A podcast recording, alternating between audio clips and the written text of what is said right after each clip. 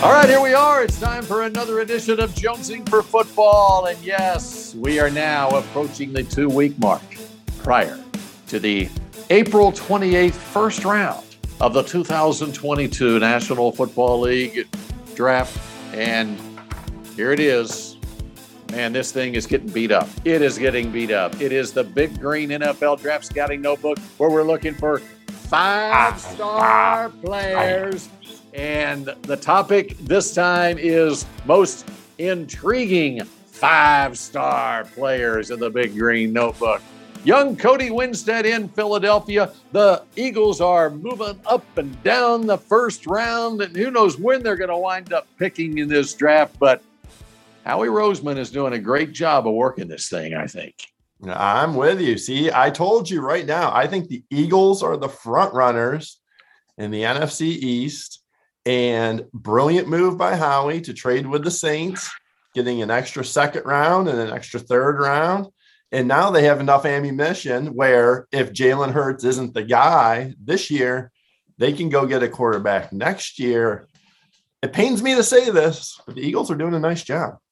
People here in Dallas have wondered why I call this the Big Green Notebook. Why isn't it the Big Blue Notebook? Okay, well, as it turns out, Howie Roseman has paid a lot of money to get inside the Big Green Notebook, and that's why it's called the Big Green Notebook, and that's why he's made so many shrewd moves on draft day. Just a little secret between us, okay? Interesting. Don't tell any of the Cowboy fans that.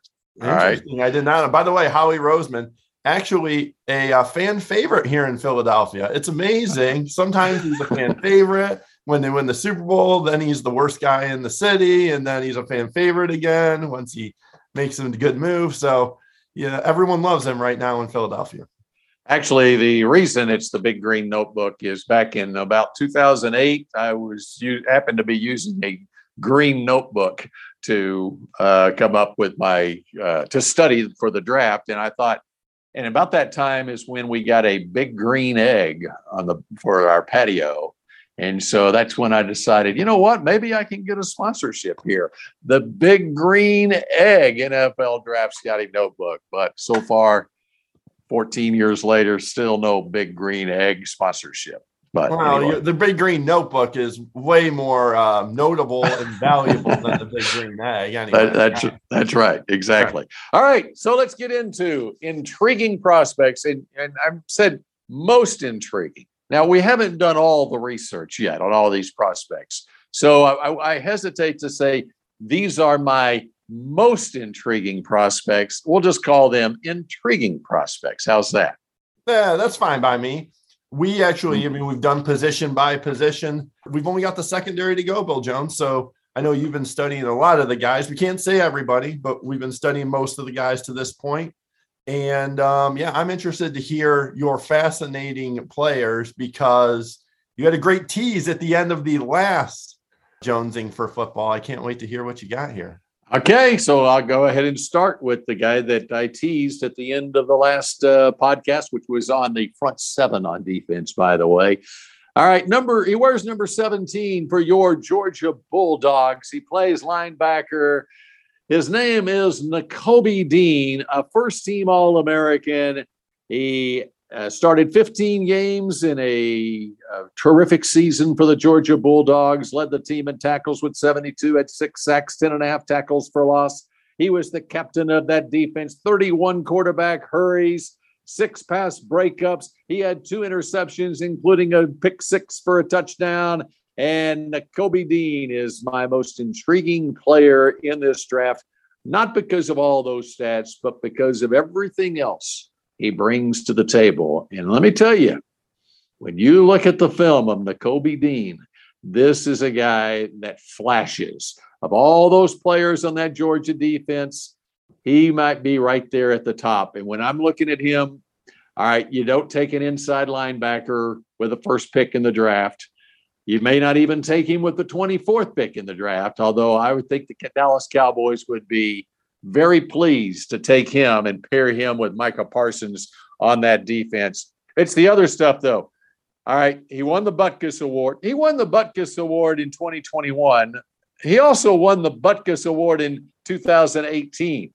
Coming out of high school, Horn Lake, Mississippi. He won the high school Butkus Award, Mississippi Gatorade Player of the Year, Mister Football of Mississippi. He was the number one inside linebacker recruit in the nation, number fourteen overall, playing for a fifteen and oh six A state champion. He was on the National Football Foundation Team of Distinction, which honors scholar athletes coming out of high school. He was a Lot Impact Award finalist in college. And of course, that also says a lot about his character and uh, things that he does in the community as well. Captain of the A F C A Good Works team for his uh, community service. He has passion. He's got energy. He's got effort. He's got, he's a three-down linebacker in this league. He will make an incredible impact on any team that he is on, uh, compared to Jesse Tuggle, as a matter of fact. Now, uh, a knock against him would be his size, five eleven, two hundred twenty-nine pounds. I don't have a problem with it in this day and age in the National Football League. Jesse Tuggle, five eleven, two hundred thirty pounds, was a five-time Pro Bowler in a fourteen-year career in the N F L. If he turns out to be Jesse Tuggle, that is just perfect by my estimations. Jesse Tuggle, by the way, number four all-time in total tackles in the N F L with over eighteen hundred in his career. I give you Nakobe Dean, one of my most intriguing prospects in this draft. I like him a lot. When I watched Georgia, he was making all the plays. They've got about ten or eleven defensive prospects in this draft, but it seemed like Nakobe Dean was making all the big plays when I watched Georgia. I actually saw a show on N F L Network yesterday, and they were kind of uh, questioning or wondering why Dean might actually slip. He might slip to round two, Bill Jones. What are your thoughts on that? Well, Sean Lee slipped to round two. Of course, he had an uh, injury coming out of college and had an injury-plagued career. Cowboys got him at number fifty-five overall. I think it goes back to the lack of value that teams place on inside linebackers in this league, that they don't want to. It's almost, it's it's a lot like taking an interior offensive lineman. They, you know, even there was criticism about Zach, the Cowboys taking Zach Martin, uh, middle of the first round when he came out in, in twenty fourteen. He and, and Nakobe Dean is not Micah Parsons in terms of uh, his experience. You know, Parsons had experience even coming out of high school, rushing the passer. Yep. And so that's where Parsons, uh, you could take him as a top ten pick. He was just outside the top ten, as it turned out. Uh, and if, if we redrafted, Micah Parsons would be a top five pick last year because of his impact, uh, what he did at his rookie year with the Cowboys. Uh, and so I think that's, that's probably what they're looking at. The other thing is he has not tested. Uh, he had he did not test at the combine. He was going to test at this pro day, and he had a pec strain, according to Kirby Smart, and so he didn't test. And he may, I think he's scheduled to have a testing day uh, here before the draft. But I'm not concerned at all about whatever he tests. It doesn't doesn't matter to me. You can see it on film. His quickness, his instincts. I mean, rushing the, the quarterback, I mean, the the ability to be able to time his blitz from the linebacker, I mean, it's impeccable. Uh, he's got instincts. I didn't, one thing I did not mention when I, I was touting him, mechanical engineering major at Georgia too. Uh, like that? Yeah. So I've got no doubt in my mind about Nakobe Dean, uh, and you know, unless he get, get oh, heaven forbid he gets hurt or something, uh, he's going to have a, a decade-long career in the N F L and play at a very high level. Yeah, he's going to be a good player. Kind of reminded me, reminds me of uh, Roquan Smith from a few years ago.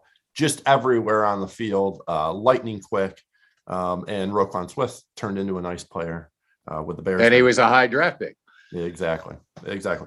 All right, uh, I think, Bill Jones, the most intriguing prospect in the draft is easily Malik Willis, the quarterback from Liberty. Why, you ask? Well, first and foremost, he could go as high as number three to the Texans or as low as number twenty to the Steelers. So that large window alone makes him compelling. Uh, a lot of people feel like Willis is a boom or bust kind of player. He has elite athletic ability, and a monster arm. Could be the next Josh Allen. He has that kind of talent. There's a reason he started his career at Auburn. Can make any throw on the field with ease. He's also quick and elusive. He'll be a problem for defenders to tackle. I went through the list of quarterbacks in the N F L, and Willis is going to be one of the five or six most athletic in the league. So his ceiling is crazy high, but there is also some potential to bust. When you look at his game log, sure, there were a handful when he had four touchdowns or five touchdowns, but there were also some games when he really struggled. Ole Miss, Louisiana, Louisiana Monroe. Last year against N C State, two or three interceptions in each of those games. And the best team he beat was a five and six Virginia Tech team in his two years at Liberty. So that probably gives some teams some hesitation. Then you also have to factor in how much of that is on him, how much of that is on his team, or the lack of talent there at Liberty. The other thing why I think he's most intriguing, Bill Jones, we know there are three or four teams that need a quarterback. Panthers, Seahawks, Falcons, maybe the Texans. But there are also a lot of teams that might snag a Q B and shock us all in round one. Steelers, Commanders, Eagles, Giants, Lions, Saints. So that's at least ten teams in the quarterback market. In my eyes, Willis is going to be the number one quarterback taken in this draft. And I have a feeling that wherever Malik Willis is drafted will be the biggest storyline in round one of the N F L draft.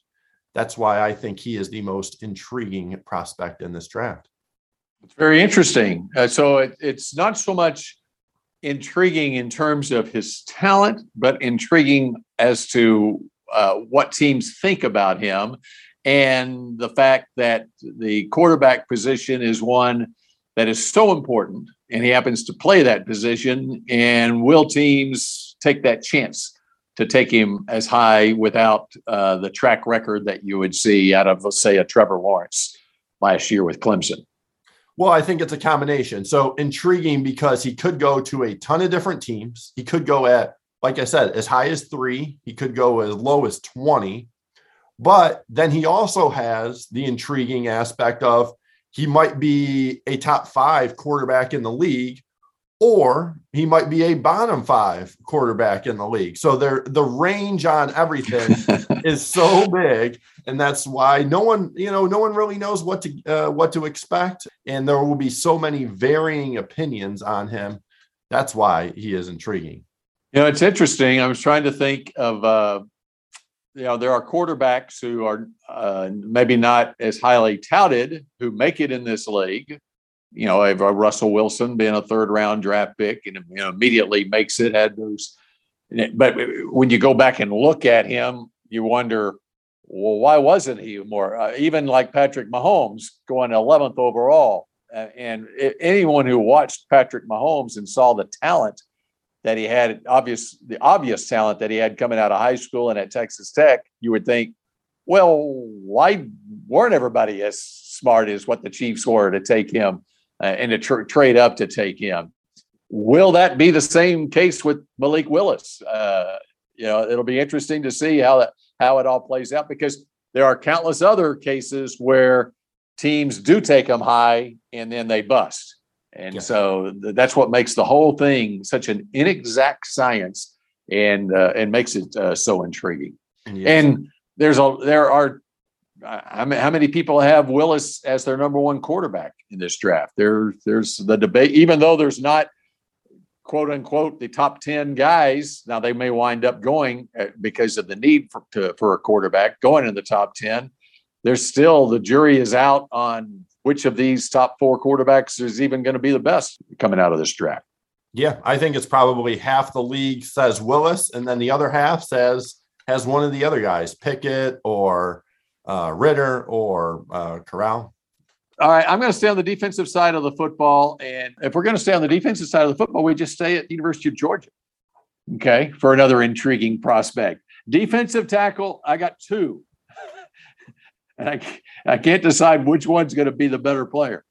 Jordan Davis, six six, three hundred forty-one pounds, ran a four seven eight with a thirty-two vertical and a ten three broad jump. Team captain, okay, number ninety-nine for Georgia. And then his mate, and I'm not even talking about Trayvon Walker because he's going to be the second pick in the draft. I'm talking about, and, Tra- and Trayvon played some as a nose.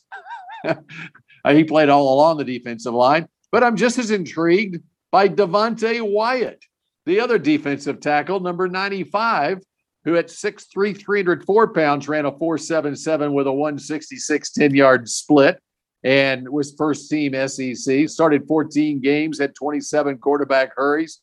I can't decide which which of the Georgia – let's just break it down. Wyatt or Jordan Davis is going to have the better N F L career. Now, Jordan Davis is more of a one technique at six six, three hundred forty-one pounds, but he's got the athleticism to get to the quarterback uh, as well. I don't I don't think it's going to happen, though, at the N F L level.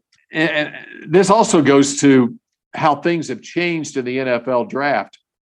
You know, Gerald McCoy back in two thousand nine, two thousand ten, whatever year he came out, he was a top four pick in the draft. And I think he went three overall. And Ndamukong Suh, the same draft, you know, is right up there. The value of interior defensive linemen are not as great now when it comes to the draft as what it once was, because you just don't put the, up the same kind of uh, numbers. You can't get to the quarterback, uh, but you can stop the run. It's such a pass-happy league that you have to have the edge guys that can get to the quarterback, and so there's more value on those. These guys might be better players, but they they aren't going to put up the same kind of stats in their career. Uh, and in my opinion, they could be just as valuable to a team. But Devonte Wyatt, I kind of liken him to, even though he's taller than Grady Jarrett, he has the same. He plays a lot like him. He is very quick off, uh, quick first step off the snap. And uh, I look at him. I think uh, D J had him as uh, Daniel Jeremiah had him as in his top thirty prospects, number twenty-nine, number two defensive tackle, while uh, Jordan Davis was his number one defensive tackle, seventeen overall. And uh, and so I, I think he kind of feels the same way, that it's hard to differentiate between the two. But, I mean, it just goes to show what an amazing defense the Georgia Bulldogs have. The talent on that defense, you can understand why there are so many N F L coaches and scouts that were at their pro day. Yeah, that, it's, it's easy to see why they won the national championship and beat Alabama, which not many teams uh, can do these days. I'm old school, Bill Jones. Um, the edge rushers are great, and getting to the quarterback is great. But I'll bet you, if you talk to Kirby Smart, out of all the prospects on that defense, the two most important pieces are the guys that clog up the middle, stop the run game, and prevent quarterbacks from being able to step up. And that's Jordan Davis and Devonte Wyatt. And I would, I would say if you talk to Jimmy Johnson, he would say the exact same thing, because that's how he built those Dallas defenses that won three Super Bowls. You know, as much as you talk about Troy Aikman, Emmitt Smith, and Michael Irvin, and the Cowboys broke through and won the Super Bowl that first year. They had the number one defense in the league, and they had a rotation of defensive linemen that they had throughout that five-year span uh, that uh, set that defense apart. It was somewhat of a no-name type defense. People talk about the acquisition of Charles Haley as an edge guy, but it was those guys in the middle. And they, and, and by the way, to that point, Jimmy Johnson traded up to take Russell Maryland with a number one overall draft pick, even though he probably wasn't the best player in that draft. That's how much Jimmy Johnson valued those interior defensive linemen. And and I, I agree with you. I don't think things have changed in the league. I think it's still get those guys up front on your defensive line, and it affects the, the back end of your defense greatly.